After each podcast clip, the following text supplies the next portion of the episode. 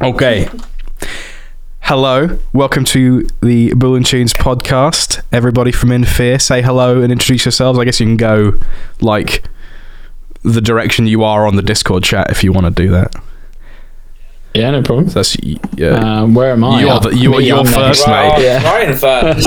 it's Ryan. Um, I'm Ryan. I play guitar in In Fear. I've been in the band since 2017. Um, I joined uh, following a couple of members leaving the original band, which was In Fear They Follow, and then we became In Fear. It's a way better name. Um, I'm yeah, much better. Um, I'm Sam. I'm going to say Kellaway because there's two of us. Um, I play drums in the band. Um, I've been in the band. Well, I was in. I was in the band before it was this band, and then I left, and then it changed, and then I joined back. So I sort of found my home again. Full. But uh, I've been officially in Infear since 2019. I want to say. So yeah, Hello, I am Jacob Cheltenham from In Fear, um, or otherwise known as Haydn Connolly. Um, I joined the band to be the sexiest member, um, and so far it's working out. But I joined the band about two years ago, and um, yeah, yeah, I got one single out, and this is the start of something big. Do you know what I mean? Big vocals. Big in that.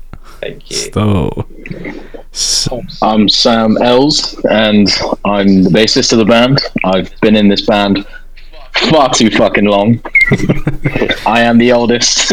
been here far too long, and I'm just dad to all the boys, basically. your big band dad, Sam Sam Ellswood is the, the band daddy. big da- big band daddy, big In Fear daddy. That's also that's also why he plays bass. So it's way less to worry about. Guitar's hard, man. Guitar was hard, so bass was easy enough. Got be. You'll be You know what? flipping. Starting a vendetta against precision basses now because they're very precise to the face. That hurt. I I realised uh, for the intro that that Max just did that I literally started it off like I was at work, and that was why I started saying that I'd been in the band since 2017. I've been in the and I band. wanted all of you guys to talk about that as well. oh, look at this dude! I'm still in work work mode, bro. So Well, you yeah. better be because I if would you're have on just call, said my name. Bro, I- Siri was I, talking. I am guitar. Okay, bye. Hello, I'm drums. um, yeah, it's good to finally get you guys on this. I've been very, very uh, excited to get you guys on the podcast since I basically heard any of the original versions of these songs, like however fucking long ago it was. And uh, since I saw you guys back in May as well, and at TechFest, which we will talk about later on. no, we Uh, won't. we're going to talk about it. I have it on my fucking we won't. on my sheet, bro. I have uh, played Yeah. TechFest this Haydn, year. Haydn falling I'm over. so sorry, Haydn. I'll try not to bring up the in ears. That's what I said. Um, and yeah, in saying that, I brought it up. So I'm just gonna. That's we're getting it out of the way. first, pick it up.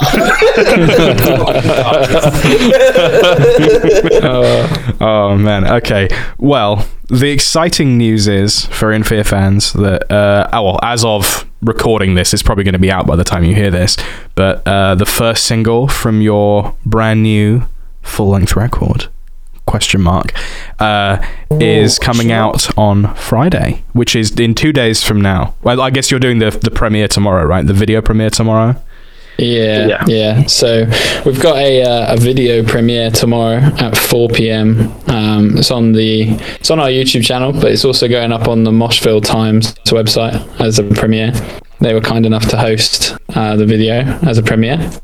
So very excited about that. And then yeah, uh, Friday we've got the DSP, you know, streaming release for you know where it will become available for everyone. So yeah, exciting times. It'll be some big Yes, fucking sir. rock music, mate. I'm I'm very very excited to see what rock people think about this because They're gonna think, brother, this is rock music. this is fucking And I'm rock. gonna be like, yeah, This brother. one's for the rockers. Uh, this one's for the ravers. Uh, I, I th- you've been playing this song live, haven't you? And well, actually, to be fair, we've been have, playing quite a lot of the album live. To be fair, yeah, we have. Yeah. We worked out literally half the album. like quite like the worst Yeah. kept secret in UK metalcore is that you have an album because you've been playing mostly unreleased music. But Yeah, you know, we're guilty of It's that. still a- we're guilty of that for it's sure. still an exciting prospect though and i think when people hear these final products it's going to be like oh shit these guys are sick why wasn't i on fucking board and then suddenly you're yeah, going to have I hope that's 300000 monthly even though we've been even though we've been playing it for like, well, they've been playing like a lot of the songs for like three years. It's not like we've played in front of every person in the UK. That's true. Like I, I would still say we've got a lot of people to play in front of, and uh, hopefully, actually releasing music will bring that to them. Yeah. In that. They've changed quite a lot as well, haven't they? Like over, yeah. we've been playing them like they had different iterations up until these final. Yeah. Yeah. Well, I guess to that, what was not just for Abyss, but in terms of this record, I understand it's been kind of a long process in getting this done. Um, that's probably an understatement, to be honest. Um, You know what? I feel so Yeah, bad for yeah. Ryan. uh, What's that? I feel so bad for Ryan. I'm just here like, yeah, it's been a long process. um, yeah. So I guess if you could speak to what the process has been like, you know, crafting a record, uh, it- it's a, it's your debut full length, I believe, isn't it? Yeah. So Yeah, your yeah. debut full yeah, length, sure, man. and you work with George Lever, which is fucking expensive and huge, um, and lovely and great and so much money, but still fantastic, fantastic results. Uh, so yeah. Talk about anything you want to do with that, I suppose. Yeah, I, I want to know. I want to know all the I'll- dirty I'll let the, details. uh, yeah, I'll let the other guys talk, and then because I'll probably end up going on for ages. So I'll let I'll let Must be a you know free Kels or Haydn start, and then I'll jump in. Well, I mean, I, oh, Oh, you go first. Uh, okay, cool. I was, all I was going to say, because I, so I, as I joined the band, the first and very close to what ended up being final version of Abyss had literally been written the day before, um, and I went to a pre-pro session with the guys and George and sort of heard it, and then it was like, yeah, from what I understand, like it, we we took a lot of growing on this album to be able to write like a substantial amount of music. Like, I believe everything that's been written before was either pre-written by one person or sort of like had been sat on for a long time anyway.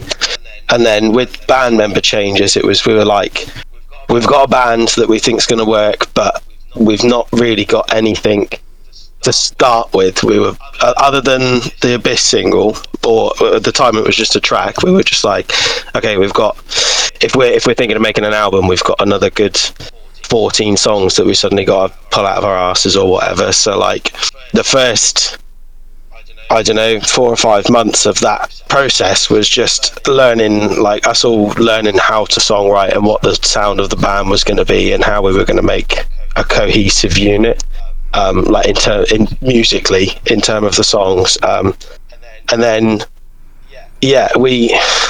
Uh, I'm going to ramble on as well now, Ryan. I've just realised it's going to be me. That's all right, Ramble, mate. bro. Carry on. So, I think in terms of getting first demos, we actually had probably most of the songs within, like, I want to say it was about like six months or eight months of the Abyss single, or the Abyss track. Um, but they were by no means final. We spent an awful lot of time with George, who helped us sort of actually specify what our sound should be. We were sort of writing stuff that we were like, this sounds cool, but didn't necessarily sound like In Fear, and also didn't necessarily cover any new ground. Like some of the stuff we take to him would just sound like your bog standards metal song or whatever and he had to go well you actually you do this thing quite well you don't do this thing so don't do that thing and like it was yeah a long learning process for us to learn what our sound was to be able to then make songs that fit together in an album if that makes sense and then also covid Also, COVID. Yeah.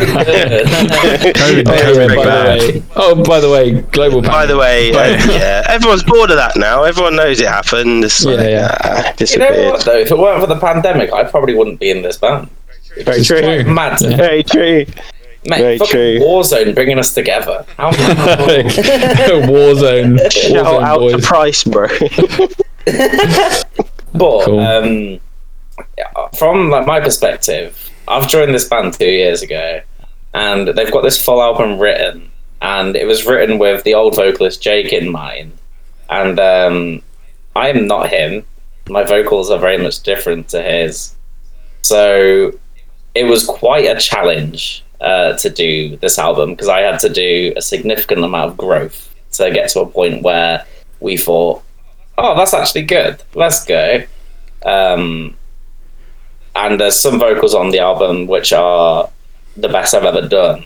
Um, but the way we recorded it was actually very interesting because I was like at my uni studio, and Ryan was in wherever he was at home, and we were just doing it remotely. Like, and he was just like getting annoyed by me every five seconds, and um, by the very small window that TeamViewer works on. and he was editing as he went, and I was just like, Jesus Christ! But that was a fun experience. That was, to be honest. Yeah, I had a lot of fun doing the vocal recordings. To be fair, it was it was a good laugh. As much as you know, the whole recording process is stressful and like you know, there's a lot of Yeah. things to worry about. It was fun. So, but don't let me was- start talking yet. You carry on.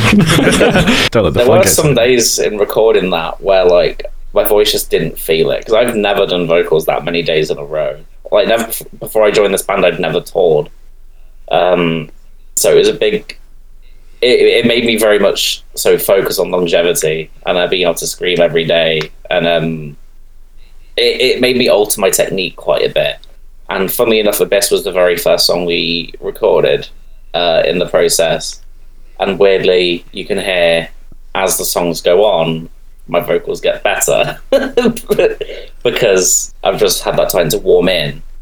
Uh, I'm still very proud of the Abyss um, performance, of course, because um, it, it slaps. But it's, it's just a weird thing to think about. yeah. Else, you got anything to add to the recording and things of the album?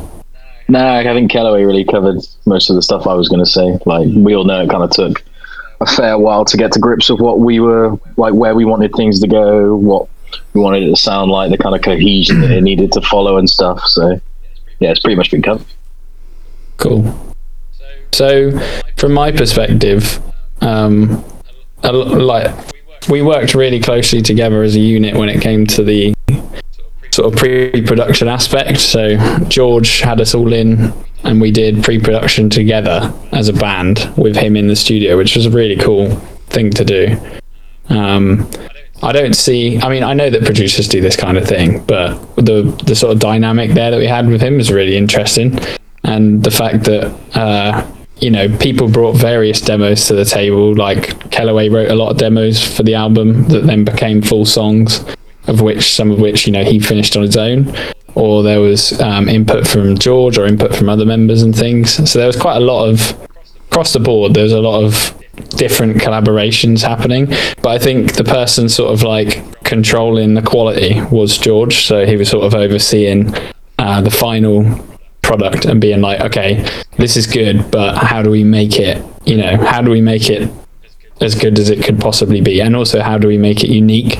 So, like Kel said earlier, that um, we did have some good ideas to start with, but they weren't necessarily, um, they didn't really have their own voice. So they didn't do anything special, really, in terms of like when you compared it to other what other bands are doing. Um, and what we really wanted, and one of the visions that we had when we went into the writing process was, how do we write an album that hopefully will stand out and do something different? Um, and I think one of the key elements has actually ended up being Haydn's voice because, like, the album is definitely unique and it has characteristics that make it unique. But I think actually at the end of the day, what separates a lot of metal bands from each other is the vocalist. So whether that's to do with you know screaming or for in our case, I think a lot of that comes down to the singing aspect because Haydn explored a lot of really cool singing vocals on the album. Um, of which you know we had a lot of fun on those writing sessions doing, and like you know, Kellaway also helped a lot with the vocal writing, and um, and you know, like I said, with the whole process, people had a lot of input across the board. So I'm I don't know, I'm really proud of how it turned out, considering it's sort of like our first attempt, and also considering how much time and effort went in from different people, um, and the different demos that came to the table, and all the different ideas coming together at the end, and seeing something that is cohesive. I think that's that's pretty fucking awesome, to be honest. I'm really stoked on it. But aside from those things, there was a huge um, that you know, going back to your question around the time frame of the album, it, it was really long, um, and there was a lot of reasons behind that. that The guys have already talked about. Mainly, like we changed vocalists, so or one of the big ones was changing vocalist. So during the pandemic, um, our previous vocalist sort of decided that he didn't want to be in the band anymore, and that was something that we talked about and agreed that it was best for him to step away. And then we sort of found ourselves in a really difficult position that no band wants to find themselves in. Of like, we've got this huge album that we've written with George Lever, and George has helped write the album and helped quality control the album. And we've got this vision, and we know it could be great, but now we don't have a singer. so what do we do? And um, you know, it's quite funny, but I stumbled across Haydn from like playing Call of Duty Warzone with a few mates, and we had a laugh together. And then I so happened to like follow him on Instagram or whatever, and I saw that he could sing and you know do his thing, and um, we started talking. And uh, I suggested to the guys maybe we could give him a go. And Haydn was like super keen and did the usual Haydn thing where, you know, he sent us back a demo within like 30 minutes or, something, or like an hour. About 30 minutes now. Yeah, and he did, you started with Abyss, didn't you? Yeah, you sent me that, and I was like, right, say less. Yeah, so I'm still so upset that those Instagram videos are what you saw because they were trash.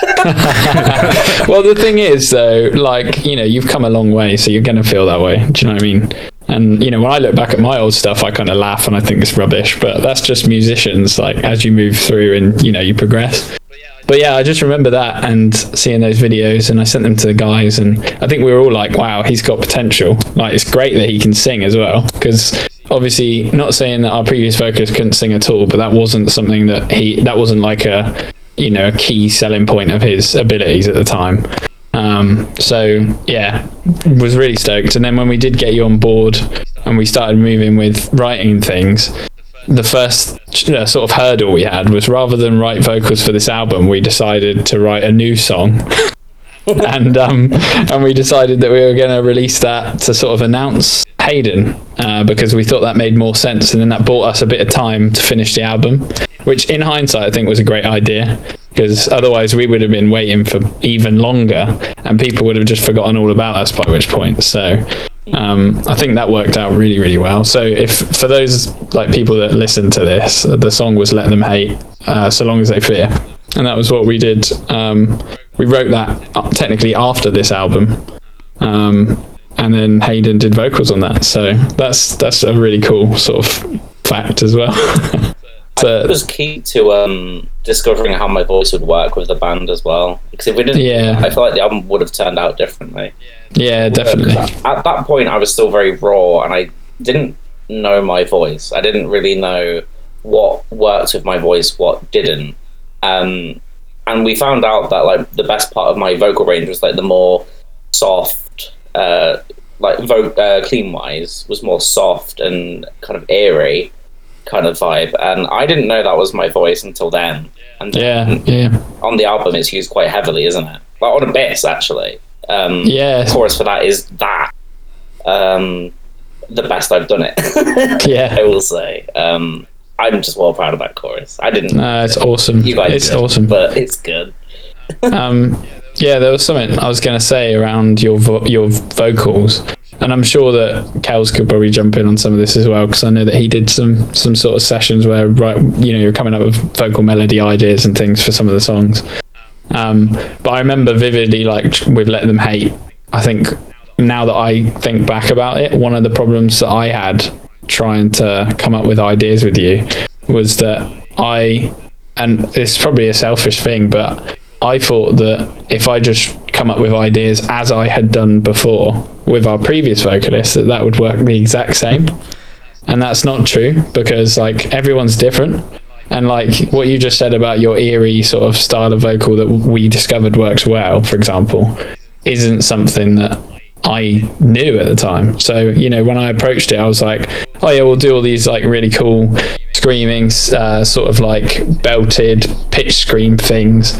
And it was like, yeah, that was, you know, that was clearly not uh, what sounded best for you. Or, yeah, or even was something that, you know, you were necessarily um, comfortable with recording at that point. So yeah, I think what we ended on uh, ended up finding and stumbling upon was a great sort of style that worked well for your voice at the time. And obviously, we'll explore other things in the future, but uh, that's why we sort of lean into that quite heavily on the album um, as a as a sound. And I think it's very unique, and I'm really stoked on that because going back to my point about why the vocals are so important, I think that ended up being a very unique sound. You know.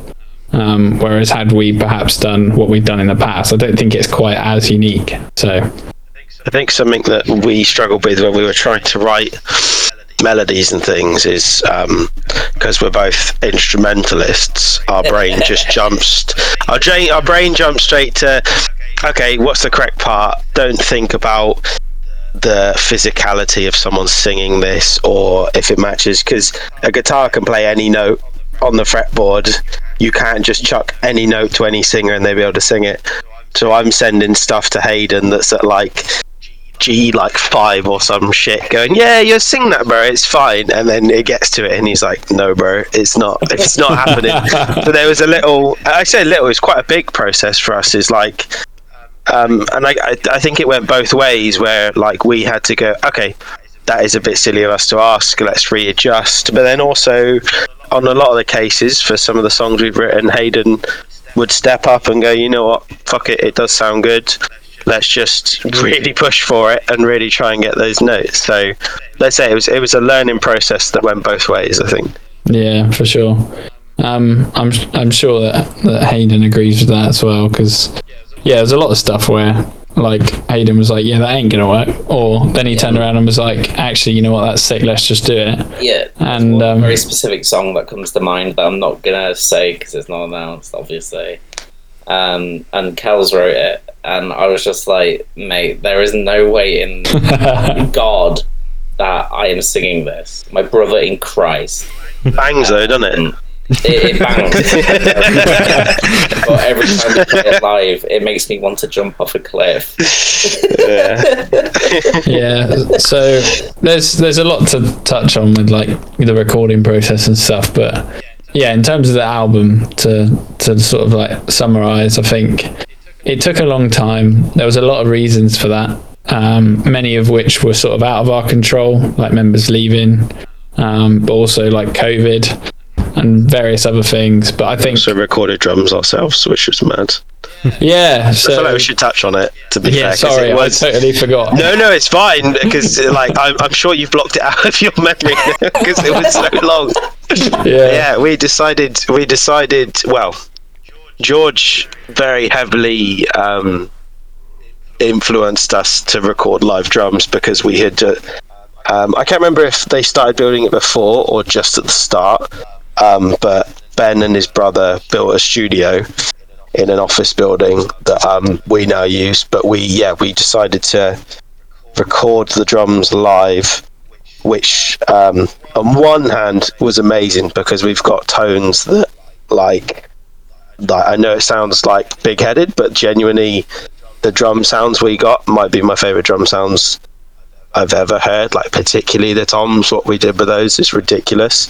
Yeah. But um, something we weren't aware of how long would take is the other side of that is the the well the process itself took us was it two weeks or three weeks? I think it was two uh, weeks. But it was just over two weeks. We had like two days mop up or something. But we we literally that. did every every I mean because it's an office building, we had to do evening, so we did every weekday evening from six till ten, and then we did all day Saturday and Sunday for two weeks, just flat out recording. But like the tuning process, the the editing process, the comping process, then everything after that ended up being so much bigger than we could have known. And like like our studio is um a very small dead space. So drum room sound doesn't exist, so that had to be fabricated as well. Which you go, oh, that's an easy process. That's not an easy process. Like all of these things, suddenly it's like each one adds another month or two or three or four to your process. And like we we thought we were done with the album. Like we when we finished the we finished drums and we were like, oh, this would take us like a month and we'll be edited comps, drum rooms, and then it'll be off to off to George. And we were like six months later, we were like, this. I don't know if it's six months, but like a long time. It felt like six months. It was like, this is yeah, this is a long process. I mean, I'm very glad we did it, did it, and I think Ryan. I think everyone would agree, like, but particularly Ryan doing all of the like editing and production side of it, and I think George liked what we got with it as well. So it was definitely worth doing, but it was one heck of a learning curve and a bunch of time as well.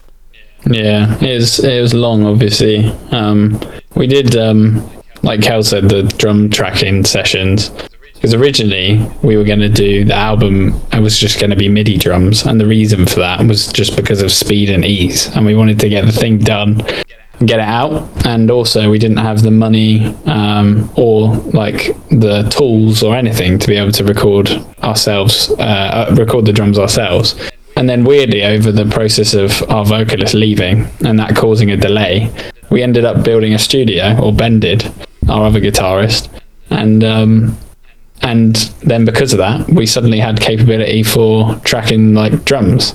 So we were like, "Fuck it, let's let's do live drums." And George was really keen for us to do that, so he was a big influence in saying, "Look, you're going to do this album with loads of songs." So if you're going to do it, you might as well do live drums.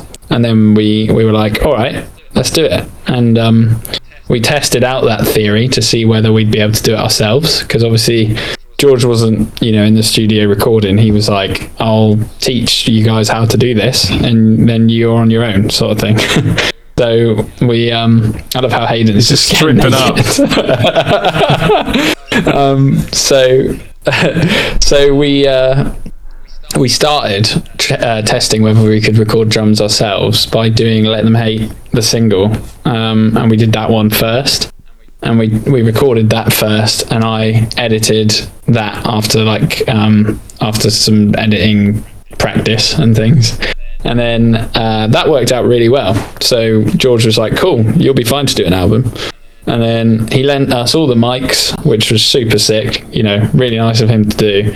And basically, it was like, off you go, go and record the drums. So then it was like me and Kels basically saying, how do we engineer the session? Of which I'm not particularly good with that sort of thing. Whereas Kellaway's much better with the practical side. So he, you know, pretty much mic'd up the kit. And then uh, we did a few test takes, sent those to George, and he was like, yeah, nah, it's not quite right, whatever. Tweaked it, uh, sent it back, and then finally he was like signed off on the drum sound, if you like. But we did all of that sort of like remote, just like Dropbox folders sent to him, you know, with takes and stuff. We just sit there like eating our food, like waiting for him to say whether it was good or bad. so, um, so yeah, that was how we got the drum sound. And luckily, we learned a lot from the Let Them Hate session where he came in and showed us, you know, this is what you do, this is how you get this sound, etc., etc.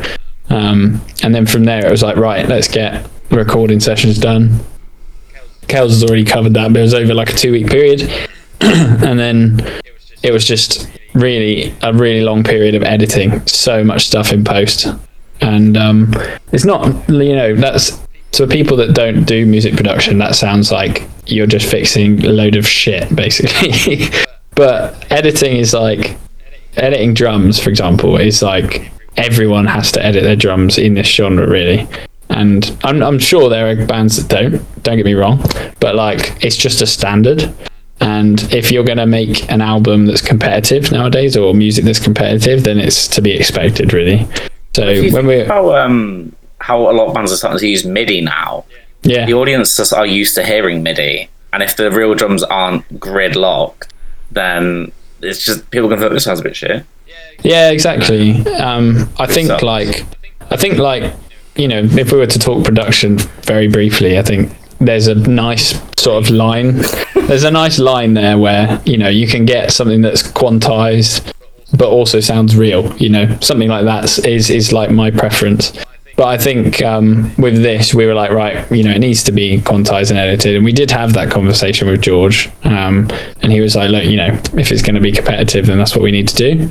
So yeah, it was really just me learning to do all of that and then doing it for what is it like 12 songs of drums out of like the 14 or whatever that are on the album. So it was a, a long process. Um, but, you know, I am very stoked with the result. there are lots of things I would have done differently, which I won't go on about today because I'll be here for hours. But yeah, it's amazing. And to, to say that we did that ourselves as a band is fucking cool, to be fair.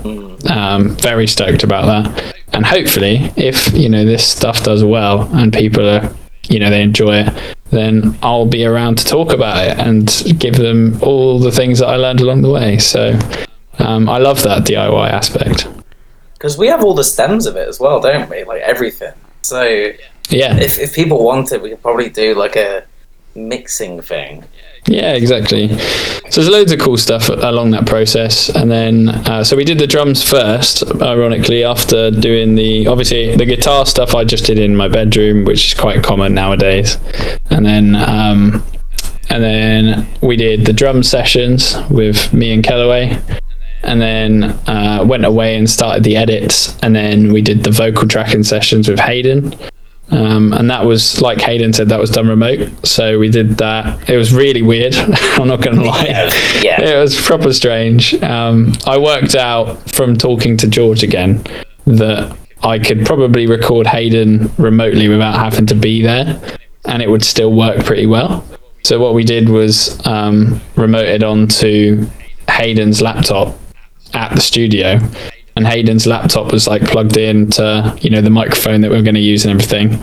And it was all set up and it was great actually because it was like a vocal booth so we had really good isolation compared to what we would have had had I had he like just recorded in his bedroom or something. So in terms of like quality the quality was there which was great. And then it was just a case that I pressed record on his laptop remotely and there was a bit of latency and stuff but I didn't have any issues I could just edit like as I went and it was almost like I was there really it was quite nice so um, that worked out amazing, and I'd highly recommend that other bands try that because if you're really struggling and members are living further away, there is really no excuse nowadays. Yeah, Like, like you've got, hours away from these guys. yeah, um, they, we've got all the tools. Yeah. Yeah, we, we've got all the tools nowadays to make it happen. So the fact that we did, you know, 14 tracks or whatever of singing and screaming, like completely not in the same place, and I recorded it all and whatnot away from Haydn means that it's totally possible for anyone. So, um, so yeah, we made it happen, and then it was just a few months of editing after that, really, um, and that took a really long time because there was so much cleanup. Um, you know, there was so much, so much like editing left to do because I had all the drums still. vocals, so I fucking time align him the whole time. I, if I'm honest though, if we talked edit, talking editing, I think um, editing whatever it is, like 16 or 18 tracks of audio for drums at one given point is a lot harder than editing like one mono vocal track. so you know that stuff's not not too bad, but it does take a long time, and uh, yeah, I, I'm definitely guilty of like just doing things sort of like being a bit of a workaholic with that stuff. So I, you know, I definitely just sort of cracked on with it and got it got it done as quickly as I could. And we passed songs over to George sort of like one by one. Really, he mixed the first track, uh, you know, on its own, and then it was like we sent a few more and then a few more. So, but yeah, When that I was you that um, first mix match. Yeah. I couldn't believe how good it sounded. Yeah, yeah, it was crazy. I think. Sorry to even get in the way of this, but I'm pretty sure when you sent me, it was either. I think it was that one. I was in the studio. It with my Oh, really? band, I think so, or one of them. One of them I was, and I was listening to it on my laptop. And I was, like, "This is fucking. This is fucking sick. like, it's fucking. It was nuts. And you know, I, I, if you want to say it more, I'll, I'll let you speak again um, in a mo. Um, we spoke but. I, I would just, Yeah, I, I just want to say, in terms of it taking as long as it did, and the amount of work you clearly had to put into recording it and getting everything together to, well, I I suppose in, in a way, you worked more on like yourselves than the music for a lot of that, like working out what your sound was and everything, working out what in these songs could be changed over time, and uh, just to make like the most cohesive collection of songs possible. I do think the work speaks for itself, really. I think when you hear the record, it sounds just ultimately refined. And it do- as much as you know, you probably could have released it a couple of years ago if, if nothing had gone wrong and it probably would have been a fine record. I think the two years of refinement and, you know, deciding to do the live drums and uh, you got Haydn on board and everything. That really, I think it's elevated it to a level beyond where it probably would have been. Uh, Yeah, definitely, without a doubt. and you know, in terms of finding your own unique voice, uh, there's not many people in in metalcore, especially UK metalcore, that I think could be comparable to this. Which is, I think, a, a good thing. I think that's what you really want to Oh, go for. man. Um, Thank you. I'm- That's really, really I'm, kind. I'm a big I'm a big fan of this record, and I I think that should be very fucking obvious. but um, yeah, no, I I remember that the first time I heard this fucking thing with Haydn, I was fucking blown away, man. So the the Mm, work I you appreciate that, the work you put in, it fucking speaks for itself. And you know. I don't know how the hell you sat down and edited those drums for so fucking long because I remember hearing about that and I just cringed on the inside thinking about the amount of work that would have had to gone into that. Like, I I can't even imagine having to like s- like simulate drum rooms on every single track you've got for like six Yeah. months, dude. I would quit. I would Yeah. quit music. So I tried. I tried. Um, too far in at that point. yeah, you may as well just commit. Yeah, I fucking. I recently started to learn how to edit, and I messaged Ryan last night, like, bro, I don't envy you. it's fucking Yeah. horrible. It's long, it is a long process. No one talks about that as well. I feel like people who aren't musicians or are maybe they play but they don't record. They don't. No one really talks about. Um, you know, one how expensive recording music is. I don't like mixing and mastering or whatever. That's a whole different thing. But recording music, like getting a space to record all the microphones, setting up your shit, and like taking time off work if you need it and shit like that. It's an expensive process, dude. Like people don't really talk about that. bro. It's so much money. Cymbals are expensive. Cymbals are expensive. As It's the three know, pounds. you know, Yo. obviously i'm not going to talk specifics about the band because this does not uh, nothing's been announced about this yet but when we were recording our drummer broke a cymbal that he rented from the studio Oh, that- no. that's a lot of money but it's easy to break man. cymbals because if you hit hard Yeah. and you're going to want to do that if you're fucking recording you're gonna you're gonna end up c- spending some fucking money um yeah and i am assuming you know you've probably gone through a million cymbals in your time sam you probably Yeah. Uh, I've I've snare bottoms. I've I've bought a cymbal like and like a nice like Byzance like four hundred pound china and broken it in a month and it's been like my soul has left my body. Like it's just but like it comes with the territory. It's like I remember when people used to think I had like well you know when you talk to your family and they're not into music and they're like oh is that your pair of drumsticks? I'm like no that's one of the pairs that didn't break after playing for 10 minutes you know what I mean? These your Like, they just didn't, didn't get it. Yeah I know. I've which one's your left and right one? I've witnessed Kellaway break a drumstick on sound check just hitting his snare. like, ah, What's that? Was that in Cheltenham? ah, and he's just broken a stick, and it's like, mate, come on, bro. That was that no that Cheltenham show. There was a Cheltenham show. I've got the footage of it where I broke five sticks in ten minutes. it was nuts. I got scared. I thought I was going to run out of sticks that show. It is, it's like, like in one of the videos, you can see you hitting it, and then just bing. It just Yeah. just flies backwards. see Yeah, fly- I just You had to imagine- airdrop sticks on tour, man. mate, I did. Sticks on tour. Literally did. I just imagined a meme where it's like nine out of ten stick manufacturers hate this man. no they fucking they love him because he has to keep buying sticks from them Because I just oh, I was sending him money, bro. There's one. There's an amazing break on one of the TechFest videos. I hit a snare. Yeah, my ribs. and it's um yeah that happened too i hit a snare and as i bring my stick up it splits on the way up and it just does a somersault throughout the air and then just lands somewhere else on the stage. It's like this beautiful just artistic movement across the stage. And it's just gone. And It's you never get it back. And haydn's on the floor. No. and he's broken a rib. Ryan, yeah. Um, I, I still made it through. you did okay? and you know what? You sounded fucking good despite the fact you couldn't hear yourself. So Or breathe. or breathe or live or whatever um i guess we could talk about techfest you know that Yeah. was a big fucking show for you guys and uh you guys did tech ab last year right You took yeah. Yes. So Yeah. you took Ab, and then your main stage Tech Fest this year. Like that's a it's a pretty fucking sick jump. Like how, other than obviously the technical nightmare of losing the in ears for Haydn and him uh, bottling it during song one. Sorry. um, how One minute into the how set. uh, how did you find that? Like, what was the experience like versus playing? Like, uh, you know, you d- you done a couple of tours this year in you know relatively yeah. smaller rooms. What's it like playing on like a fucking big old stage like that? really It's- weird. Yeah, it's weird. You know, Yeah. because I'm so used to playing shows where I'm like, like a, a fucking person in the crowd is here. Well, for Yeah. context for people listening, because you can't fucking see me, like an inch away from my face. Um, It felt strangely comfortable though. It did feel comfortable. I just didn't like Yeah. the stage it.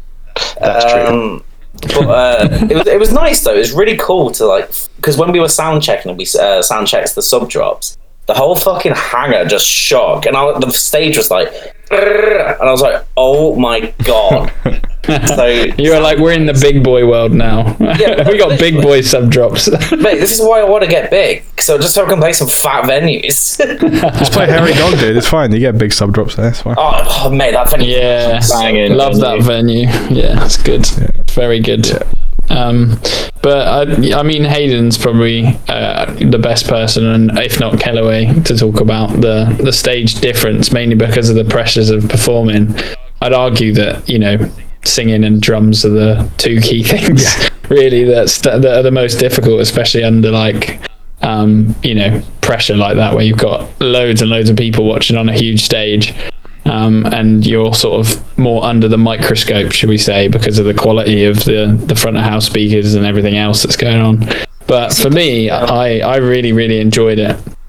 Um, it definitely felt comfortable, like the guy said, um, which was crazy because I'm used to like anything where I'm quite an anxious person sometimes, so I, I get a bit stressed um, before shows and nervous. And I, I was kind of expecting to get up on stage and just sort of like have a mini internal meltdown and struggle. But actually, I just had loads of fun and I just, you know, really enjoyed it and it felt comfortable. And I, I think that says quite a lot about the festival as mm-hmm. well because we had a proper laugh there and everyone there is so nice. And like, it just made it feel really I don't know, like you were at home or like just playing in front of your mates, even though it was like there's loads of people there. So um, I don't know, it's awesome, man. I had I had a lot of fun at that gig. It was a great gig for me, um, and I know that the guys enjoyed it despite some of the other technical issues. So from a um like a mental standpoint, it's really interesting to think about because like I'd like to say live I've kind of got got it down in terms of like how hard to push vocally, etc. But because it was such a big stage in front of the most people I've ever performed in front of, it kind of threw it out of whack because um I thought, oh, I've got to impress them. There's so many people there. I want them to like us and like me. So I've got to go full beans. And I, I noticed that like halfway through the set, I was like, shit, like I, I've pushed a bit much, and like I was struggling to hit a few notes in the choruses. Um, well, Do you think that was, like- do you think that was like adrenaline? Maybe adrenaline, but I, I it was definitely maybe anxiety. Yeah, Um, I don't really get stage fright at all. Um, but maybe it was that just because it was a festival that. Oh, here's something. Um, it was a goal of mine to play Tech Fest. It was like a five year plan for me, and um, it was it happened in four years, which was cool because I went for the first time in 2018, um, or 2017. Sorry, um, and I played in 2021. No, this year, 2022, with the boys. So it was five years. And, um, so it was five years. Yeah, I can't do much. But you did it. Is the important thing. But um, yeah, you From- still did it, from man. that pressure. from my point of view, like, um, just to talk, like, I always find that like the build up is so much worse. Like, I, I don't get stressed for gigs apart from TechFest because of the scale of it. I remember, to be fair, I remember when we played the second stage the first time. That's the most um, nervous I've ever been, ever been to play a show. Um, and I was I was still nervous to play this time because it was main stage and we knew there was going to be um, a bigger crowd there, or we were hoping there was going to be a bigger crowd there. Um, but it's one of those things that, like, when you've worked on your instrument for that long, it, you could be in front of one person or like a hundred thousand people. When you're sat on your instrument, you're in your own space. You're not focusing on anyone else. Especially, I think it kind of helps because of how um, like in depth our music is. Like I have to concentrate on what I'm playing, so I don't have time to worry about what people are doing in the audience. I have to sit there and think, oh yeah, it's this drum groove, and then I need to do this fill, and like, and it almost, I guess, in a way, it helps that I'm concentrating so much on the instrument that, like I say, when when I've got the free time before, the worst is like everything's set up, you're sound checked. Oh, there's 15 minutes now until you're going to go on. Those 15 minutes are fucking hell. Yeah, I agree with you. with That's where I get really angry. I hate them. That's where I get really yeah, like if, if we could just go, oh, sound check's done, you can start playing. I'd love it. yeah, same, it's bro. That Same. time that's like, oh, stuff could ha- stuff could go wrong. You might mess this up in front of everyone. But then as soon as you start playing, It's fine. fine. As soon as, to be fair for me, it's as soon as I hear the click, because there's always part of my brain going, bro, it's the click on, it's the click on. I don't know. I'm not sure. It might. Oh, the click's on, and then I'm fine. That's Yeah. literally. I wait. It's from sound check to the click going on. I'm stressed, and then it, it goes. Yeah, Bro, it's for me, it's like, what if the rig was just like, nah? so like we do sound check, everything's decent, and then you just go to play the set, and it's just like, nah, boys, we good. I've I've literally seen that happen in the past month. So yeah, there's another nightmare for you. I saw fucking after the burial, their amp just kept turning off. Like it oh, was an absolute fucking nightmare. According to them on stage, it has literally never happened in their like fucking 15 year career. But they they were playing in Birmingham, and there must have been just like a faulty wire or something. Every they, every time they got about two minutes into their first song, just everything cuts out, and they had no They don't sound. have blue CPU fans in their rig. That's the That's problem. the problem. That's the problem. They- They don't have a gamer rig. the game They rig. don't have the. RGB fucking. Uh, You should buy some PV. Razer fans for like the real, the real gamer experience. You need to have bro. uh, like a couple of Alienware laptops sort of situated around the Yeah. stage. They don't even need to be doing anything. You could put like a video Just- yeah. Fortnite on there, but it just makes everything run a bit better.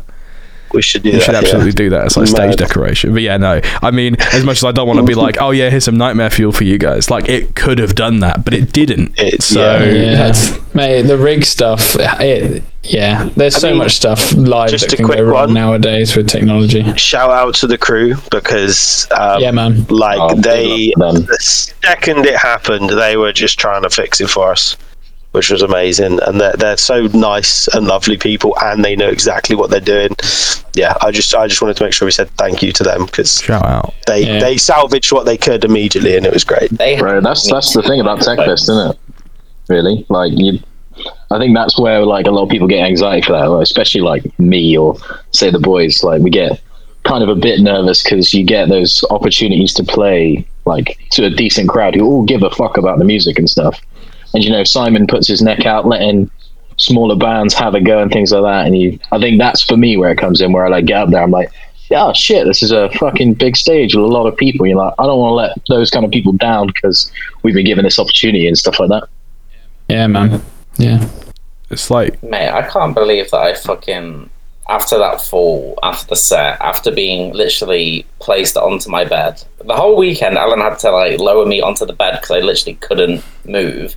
I still whammed a fucking guesty for Harbinger at the end of the night. Cr- fucking based, mate. absolutely based. The, the guesty was sick. Yeah, And you did, was I mean, Mate, there's the night apparently I need to crack ribs more. The, the Sorry? night before you did Exim as well, but obviously your ribs weren't fucked at that I point. I did, yeah. So, uh, sorry. Your ribs weren't fucked at that point though, so Yeah, my ribs were fine. Yeah, at they that were point. cool. It felt You were good. cool, you were- you were a I mean, human I was being. shitting myself that whole time.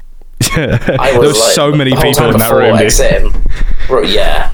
And I was like, I was backstage with Dylan. I was just like having a like a, a mental breakdown. Like Dylan, I, I, he, took, he asked me to do the song two days ago. I don't know if I know it fully. Uh, and then it was fine. It was, Yeah. I had yeah. a sig, mate. I had a sig before that before that uh, guesting because I was so stressed out. That's gonna make you more stressed. Bro, the vape wasn't cutting It wasn't cutting it. You gotta, you gotta double fist them, bro. You gotta be double part with a vape and a cigarette in your hand. You're just like ready. Um, man, That was mad getting on that stage with, with all their lights and gear Mate, and shit. That was insane. their shit was insane. Theo, the guy who does all their lights and shit, he is absolutely cracked at that shit. Like, that lighting rig is sick. They had yeah, their it's fucking logo sick, with yeah. made out of LED fucking MIDI bulbs. Shit. And like, Yeah, it's mad, isn't It's it? fucking and there's insane. us like with no lighting, like cool. yeah. Fun fact: After the tour in May, me and Addy Chaddy went with Simon to um, uh, pick the lights up for that. It was very cool. It's Very big, big. big lights. Oh, and the nightmare about those, which I talked to, um, I talked to Merrick about from Exist Immortal. I was like, how do you even like test those? And it's like you just don't. like you can't, you can't. Obviously, you can't put them in your house. So how the fuck are you going to sit there and like program the MIDI properly? You just got to kind of do it to something else, and then I think I think you just got to hope out that it works when you get to the venue, Right, yeah. um, which is a fucking nightmare. Absolute Yeah. nightmare. We got all this to come. all this to come, mate. when Yeah. you start Yeah. getting lights and shit in your live shows, uh, just Yeah. get Simon on that, mate. He'll he'll uh, he'll sort you If, out. if anyone's listening, buy our merch so we can buy some lights and fail miserably. Please buy some uh, In Fear merch. It's very very sexy merchandise. Please purchase it right now. Please. yeah, we're we're already on to we're already on to like trying to sell merch on the stream, so on the podcast. Please. So yeah, It's just like this is sponsored post. It's fine. Uh, yeah, this is sponsored by In Fear. Please go buy a This is a t-shirt. sponsored post by In Fear. Meinl, please sponsor. Mine will. Please, please, bro. nah, you need he needs fucking sticks, bro. He needs sticks. Yeah. Sticks and cymbals. You can Yeah, just get through as many as you want. me a mic that works. Free shit, to be honest. I'll take free shit. Um, but yeah, I suppose the uh, the next order of what I would want to talk about with this is you signed to a fucking record label, dude. like yes, I. that. Uh, you obviously you've done an album, you've done Tech Fest, and now you're on a label. Like I feel like you guys are just on this like huge roll of like big fucking achievements within the span Oh, of about man. six months. I so I was aware of this label for a while So it, it's a relatively new one, only formed in the last two, three years maximum. Um, and the guys, when I think I, we got like the email through like the band one band email, and the boys were kind of skeptical because they'd never heard of it before. But I, I'd seen what it's done for bands that have signed to it, and I was like, I think this is a quite a good idea to go for because it's it's naturally going to help us because I saw the numbers from there's a band on there called Lastel and um before they signed to it they were I think their biggest stream song was like 30k and obviously streams aren't everything but this is just for numbers 30k and now they've got a song with like 400,000 or something like that They're a sick band, man. To be fair, unreal Band. I saw someone wearing one of their shirts playing a show like a couple of weeks ago. So it is it? nice. Yeah, that's Well, dope, check them out, man. mate. They're really good. yeah, I haven't listened. Great Yeah, band. I'll check them out.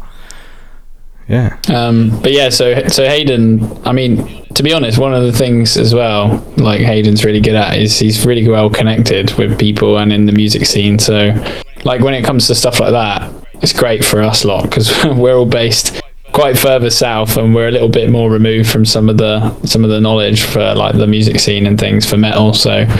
Yeah, that was helpful knowledge in terms of making a decision as to whether they would be uh, a good shout for us. Um, but they initially approached us and said, "What are you guys working on?" And we were like, "Ah, funny you should ask, because done. we basically just yeah, we were like we're basically just finishing this album." And then they were like, "Oh, cool, send us the demos." So sent over the demos and um, and they checked them out, really liked it, and they were like, "Oh, just keep us in the loop, like send us some more stuff." So as the songs got mixed, we just sent them more material. And then it was, funnily enough, we were on the tour with Creek in May of this year, and uh, James, our um, our guy that we talked to over at the label, was basically like, "Here's here's the contract. We'd love to have you on board." And we were like, "Oh man," because we'd sent him a few tracks from you know like the final mixes, and he was really really stoked on them. And then yeah, he he just said, "Yeah, we want you on board."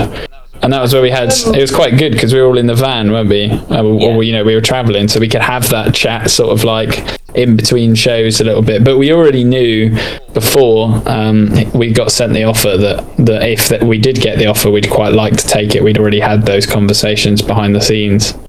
it was very much a um nothing to lose really um thing there because worst case scenario it doesn't bang we don't make any money and then that's exactly what it would be like if we weren't signed you know um and it's just it's kind of a win-win, really.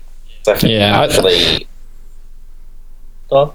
Yeah, sorry. I was just going to say. I think I think we're um, I think we're we're lucky, and it was a great offer, an opportunity to come along. And um, like you said, Max, I think it definitely felt like another sort of like string to our bow, something that happened at the right time, something that's going to help boost us, hopefully, to that next level that we've been seeking for for the band.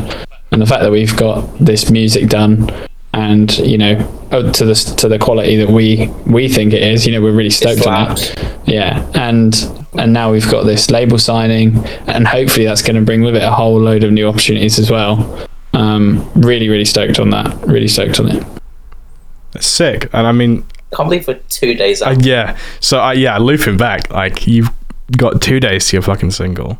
Uh, the video is fucking sick. Oh, And Yeah. I mean, all the teasers you've been putting out, I'm pretty sure people are seeing those and going, "Oh, these guys have upped the production value." Like, it looks fucking. I had mad. someone ask me, like, "Oh, who's shooting your videos?" I was like, "Funny you should say that. The nicest guy of all time. Shout out Kieran Gallup. He's literally the most talented bloke on this planet." Shout yeah out. kieran's great man I, I love, I do like, I just wanted to pick up, you said that we've upped the production value. If you saw what we did to film that I was video, going to ask you would about the box. I was going to ask about the box. So tell me about the fucking recording in a tiny black So- box. So we that we, we um we found a studio near us that was really cool, and the guy who owned it was awesome. So we hired it out, um, and we knew this video was going to be in the dark, um, with the red the red light theme. And we got there, and there's a skylight that can't be closed. So we were like, "Oh, right, how are we going to film in the dark?" So again, Kieran, Kieran being the genius he is, came up with the idea to use these giant panels of styrofoam as walls, and then we draped black sheets over the top to make the jankiest looking room you've Mate, ever seen in your life. Fucking It was like if you blew on it, it would just like have a good old good old shake. But, I'm but sure yeah, like photos of it, haven't we?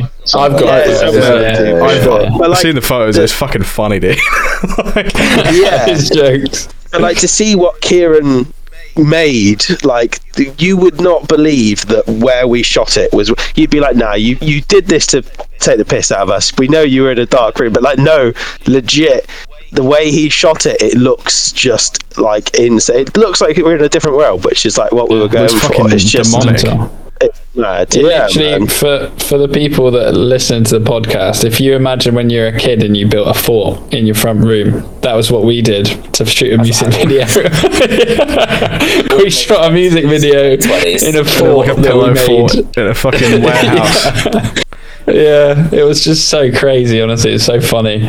Like Kel said, he did an amazing job to make it look the way it did out of that. And and I still can't you know, believe he got. Every time I watch it, it just looks better. Yeah, I can't wait for the next music video to get back there because that's uh, going back to the production uh, cost thing. That video is significantly. It looks higher budget. I'm assuming when we get. yeah, we hope. we see it ourselves. It comes back. It's in 240p. The color grading's all off. Yeah. Yeah. It's like was just potato. filming the floor the whole It's got a Windows Movie Maker intro. It's like my favorite in fear songs. number one, bass. Number two, Sonis. Number three.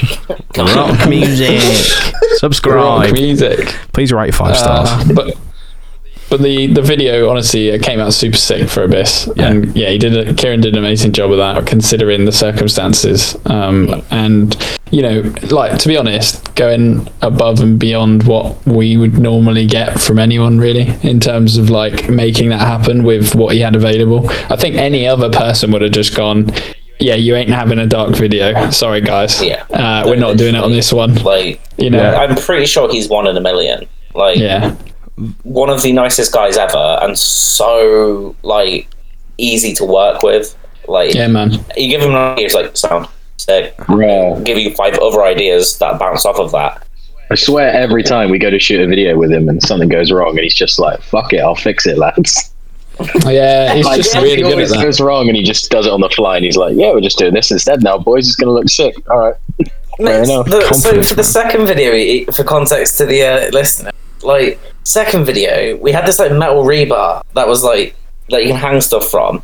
he hung his like three thousand plus pound camera off of it, n- no hands or anything, and I'm just like, you have a lot of faith in this. Like, Like it was like a proper like jerry rig, wasn't it? It was like yeah, yeah. we literally just had like some clamps, like, like shitty metal clamps. And we like clamped this camera. We were like, Kieran, can we clamp your camera? And he was like, Yeah, all right. And then he he let it happen just so that we could get these shots. And it's like, mate, so trusting and also so. I don't know. He he'll do anything to get the right shot, to get the you know to get the idea across and make it happen. Um, because it's not like we had the equipment really to make that shot look the way we wanted, but oh god, no. yeah.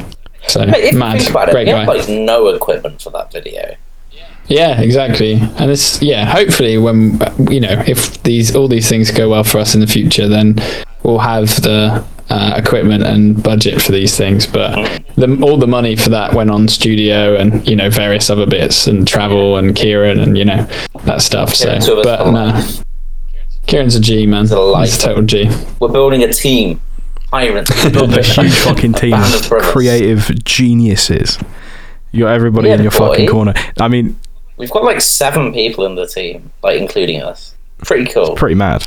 It's pretty mad. I mean, I think it's always good to have people like that in your corner, though. People who like genuinely give a shit about what you're doing, like to a point where they Yeah. will pull out all the stops and make sure that what they're contributing to you is not phoned in. It's like, okay, we're actually going to do this and we're going to full send it rather than half-ass any of it. Like, oh, something goes Mate, wrong. Oh shit. Well, I guess we'll just uh figure it out and do the same thing but worse. Like, nah, you you, you it's adapt the most important thing. and that. It's the most important thing, like having the right people around you, because like our photographer Adam um, gets on with us us so Andy well. Charlie. He's also fucking huge, so he can get the shots that he wants. But he also he's also very much so easy to work with, just like Kieran is. And then we've got our sound guy Aiden as well, who elevated our sound live and genuinely loves the music and enjoys working with us, and we enjoy working with him. You know, so it's it's so important to have a team. Yeah, man. the the amount of bands that you see where it's like they'll work with a producer that really doesn't give a fuck but it's like yeah give me the money. Yeah. and it's like you can tell in the the, final right? product. Do you know what i mean?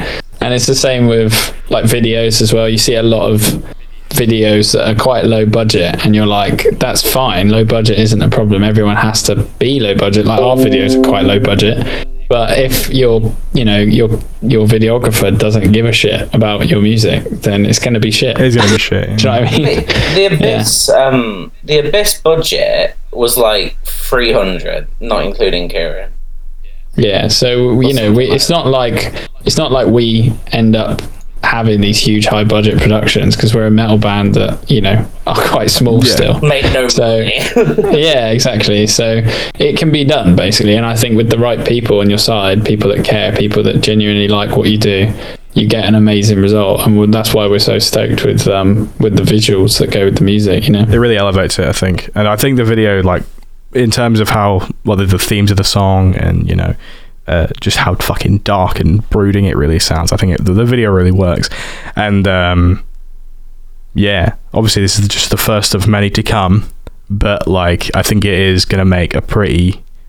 I hope it makes a pretty monumental impact. I mean, Yeah, I thanks, man. so as I, I think I think people are going to fuck with it. Like I'm not going to shut up about it. So I'm hoping that other people are going to do the exact same thing and just kind of like blast it in everybody's faces until they fucking listen to it and get on board. Because like, I appreciate the love, man. Honestly, I think without people, you know, spreading the word about what we do, this is it's the only way we're going to do it, isn't it? Really, without that, we wouldn't we wouldn't get anywhere.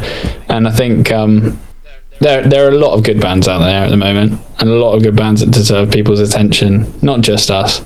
And there are a lot of bands that are working with people like Kieran that are getting great videos. Um, so it's not just about us as well um, what what we're doing, but there's some great bands out there that people should support at a similar stage in their careers, if you want to call it that, Yeah. that, that we are.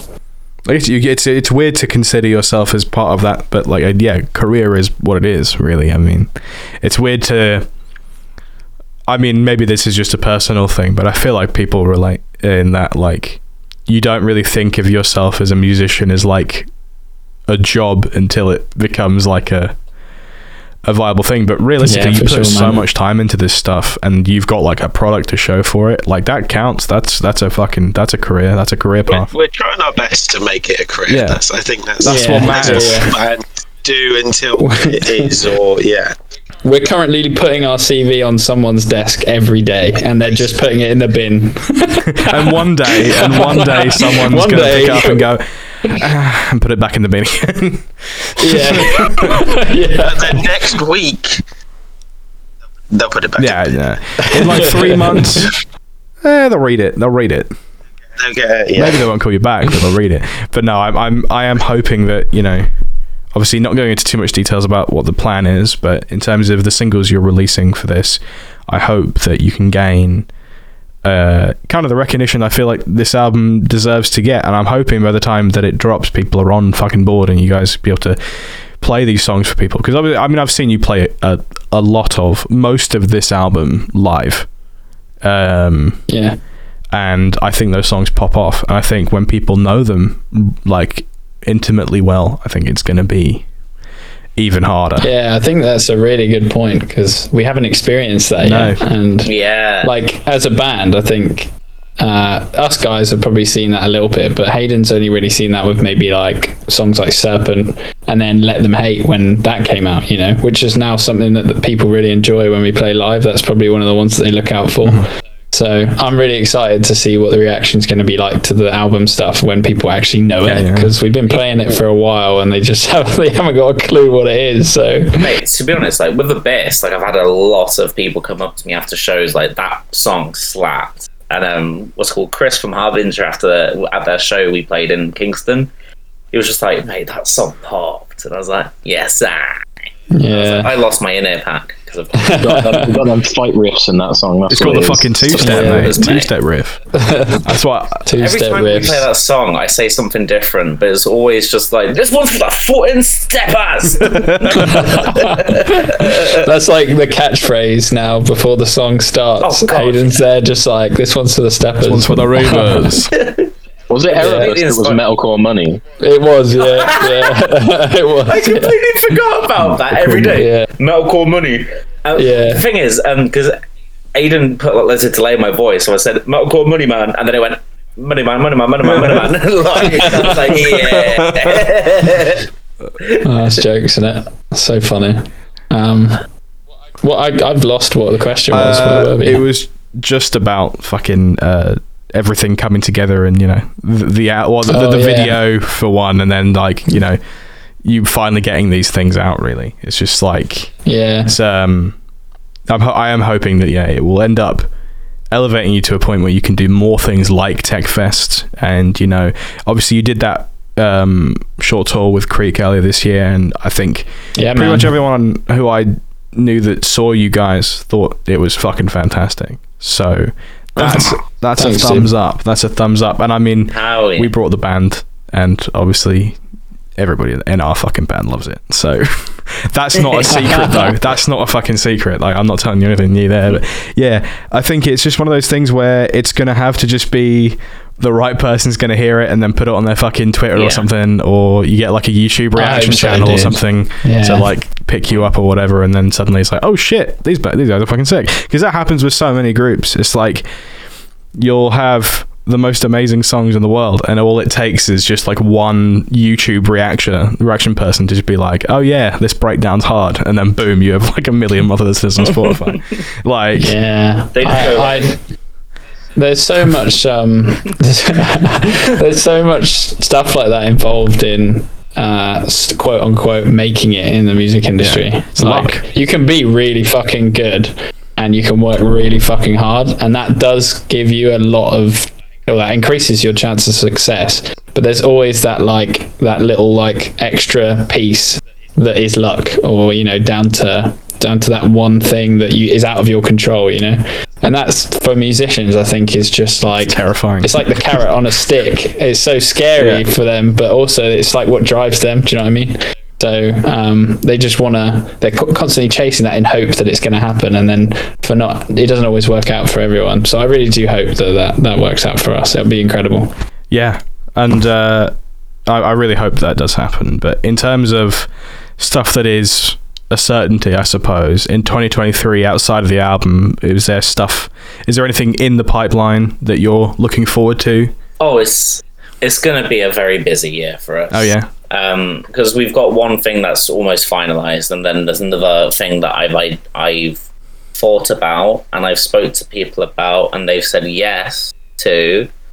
I just need to sort it out, um, probably soon, because that could be a very big time uh, when that happens. speaking very generally until it's all I, final. I don't know what he's talking about. Right, so basically, fucking album tour uh, headliner with two very, very, very good supports uh, who I absolutely love. Um, Sick. so hopefully that happens. Fingers uh, crossed. I've just got Yeah, to learn how man. to book shows. Yeah, I mean that's something that we haven't really talked about, but you know, Haydn's done a lot of booking for us actually since joining the band, and um, he's done a, a sick job actually. Because you're and booking whether agent was shit. I mean, we're not going to say we're not going to touch can't on any of that. that. yeah, but um, but basically, I think I think you know Haydn's done a, a cracking job, and also not just Haydn, but the people that he's worked with, like with the Creek tour. I know Ted Oh, Ted. um, books Ted that tour, and Big that one was Ted McDonald. awesome. So yeah, exactly. So we've we've just had the pleasure of working with some great people, but I just thought I'd mention that because I think Haydn's done a, a great job since joining of, of that, and it's not something we could have done without him. So. that was our most successful tour to date as well. Like we sold out the Leicester show. Um, I know it was a free entry show, but I don't care because it was packed and it was sold out. And um, the, The Newcastle date was the uh, sold out as sold well. as well. Yeah, that was Yeah. down to Creek though. Big up Creek. Um, Yeah, that was that was definitely them. But hometown show, awesome that we got to play in front of that crowd. You know, Um, in front of a crowd of people that didn't know us.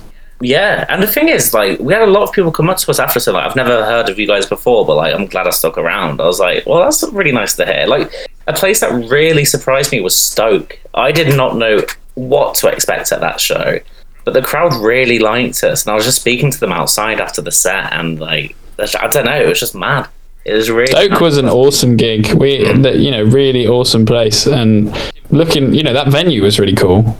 I feel like not enough people talk about that venue Oh, because I'd never. system. so underrated. Yeah, considering wow. like I'd never been or there or heard of it, I I was fucking sto- I was stoked about Stoke. um, so yeah, I, I Oh, you know God. I'd urge I'd urge other bands to go there and play that venue Yeah. because it was sick, very sick. Very, very underrated place uh, in terms of scene. Yeah, People do definitely. turn up and they are lovely.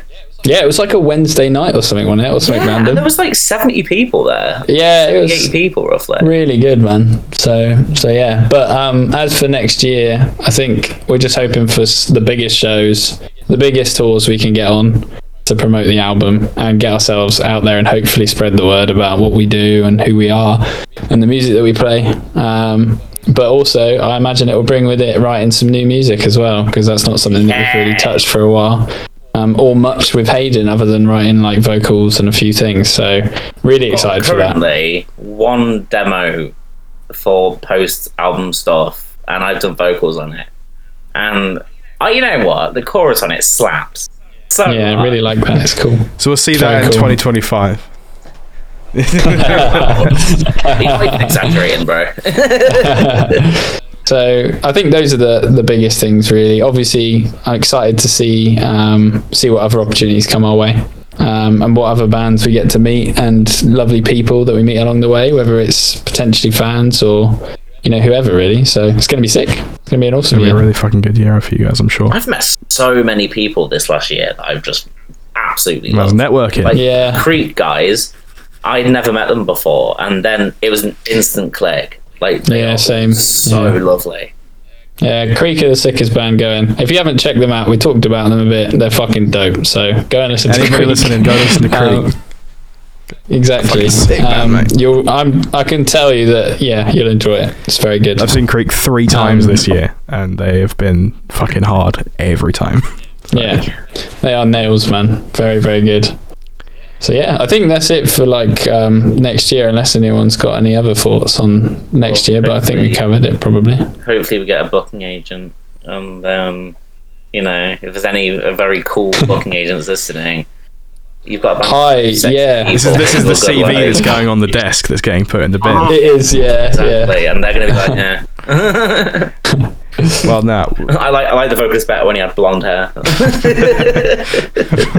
Um, well, yeah. I guess that would be it then. I haven't got much else to uh, to ask, but uh, it's been really fucking great having you guys on here at last, and I'm really stoked on this new shit. So, hopefully, when you start rolling things out, starting this Friday, which is crazy, uh, hmm good crazy. things start coming your way because you guys have been fucking grafting, bro. You guys have been grafting. Yeah. Thank you, man. Thanks for the love on the music as well. Really, really appreciate it. Yeah, I, appreciate it. I appreciate you so much, man. Like, Yeah, it means you know a lot, dude. Yeah, I'm gonna give you a big up because like I've been speaking to you like since I like uh, just a bit after I joined, and like I, I I've always shown you stuff, been like, mate, I think this is crap, like what I've done, and you've been like, well, no, it's not crap. It could change here and here, but like you've really reassured me and helped me out a lot. I really appreciate you. I'll always be in your corner, mate. All of you, actually. I'll always, I'll always be, you know, supporting, supporting the In Fear boys. I'm, I'm, I'm fucking, I'm a big fan. Uh, you know, a mate, a mate, sep- secondarily, but a big fan first, really. Um, so, thank you, bro. yeah. Really appreciate that. And I've got someone that I can, you know, talk to about Lana Del Rey music, so I'm stoked about that. You know, I considered putting one up on, up, up here uh, before I started, but I thought, no, I'll leave the scowl up there. It's fine. Um, yeah, for, for anyone who is listening, obviously you can't see me, but I have a fucking vinyl stand up here in the back. I've got loads of Lana records. so me and me and Ryan are the only two men in metalcore that love uh, Lana Del Rey. Mate, Lana If you're- slaps. Okay, there's three Yeah, men in dude. metalcore. two of them are in the same if any other metalcore, if any other metalcore people like Lana, fucking make yourselves, Make yourselves known, know we'll 'cause- have a support group going on because Yeah. I think we all need a little bit of the help. Lana tour. Yeah, yeah, Yeah. Well, I mean, to be Yeah. fair, if you got you got Mate, shit like the in Lana tour. Fear and- oh, and that's not a good idea. Actually. shit like In Fear and Thornhill is basically like metalcore's answer to uh to Lana Del Rey, isn't it? It's a bit dreamy, isn't it? I mean, Fair, th- actually. The new That- music could definitely sound quite Lana You Del could cover you could cover like West But Coast or something, right? It's fine. It'd be a good time. me and Haydn talked about it. yeah, no, we did. Yeah, We actually did. I Mate, the Yeah, we did. is though is that like because like with new music and that lot, we always want to try new things, and I get bored very easily, so I don't like doing the same thing over and over again. So I honestly think in the future you could hear something that like is very Lana Del Rey inspired but heavy. I'm Yeah, fucking it down would for be that. awesome. I'm down for that. I'd love to experiment with that and see if it came out cool. But yeah, I'm a huge fan of that sort of Yeah, thing. To be fair, like it's funny you mention it though because it's not just like her as an artist, but other artists that do a similar sort of vocal style is like a huge influence on on the music that we've been doing and the experimenting that we did when writing the album. Um, you know, we touched on the uniqueness of the vocals, or what I think is quite unique about the vocals. People might agree or disagree, but um, yeah, that comes from a, a wide array of influences from things like that, or you know, other bands that are experimenting in the scene as well as other styles of music completely. So I'm just stoked that we get to do stuff like that and merge it with the kind of music that we do. It's fucking It's awesome. fucking sick. It's fucking sick. I think Yeah. we could really create some proper genre pushing music for going forward, and I'm all here for it.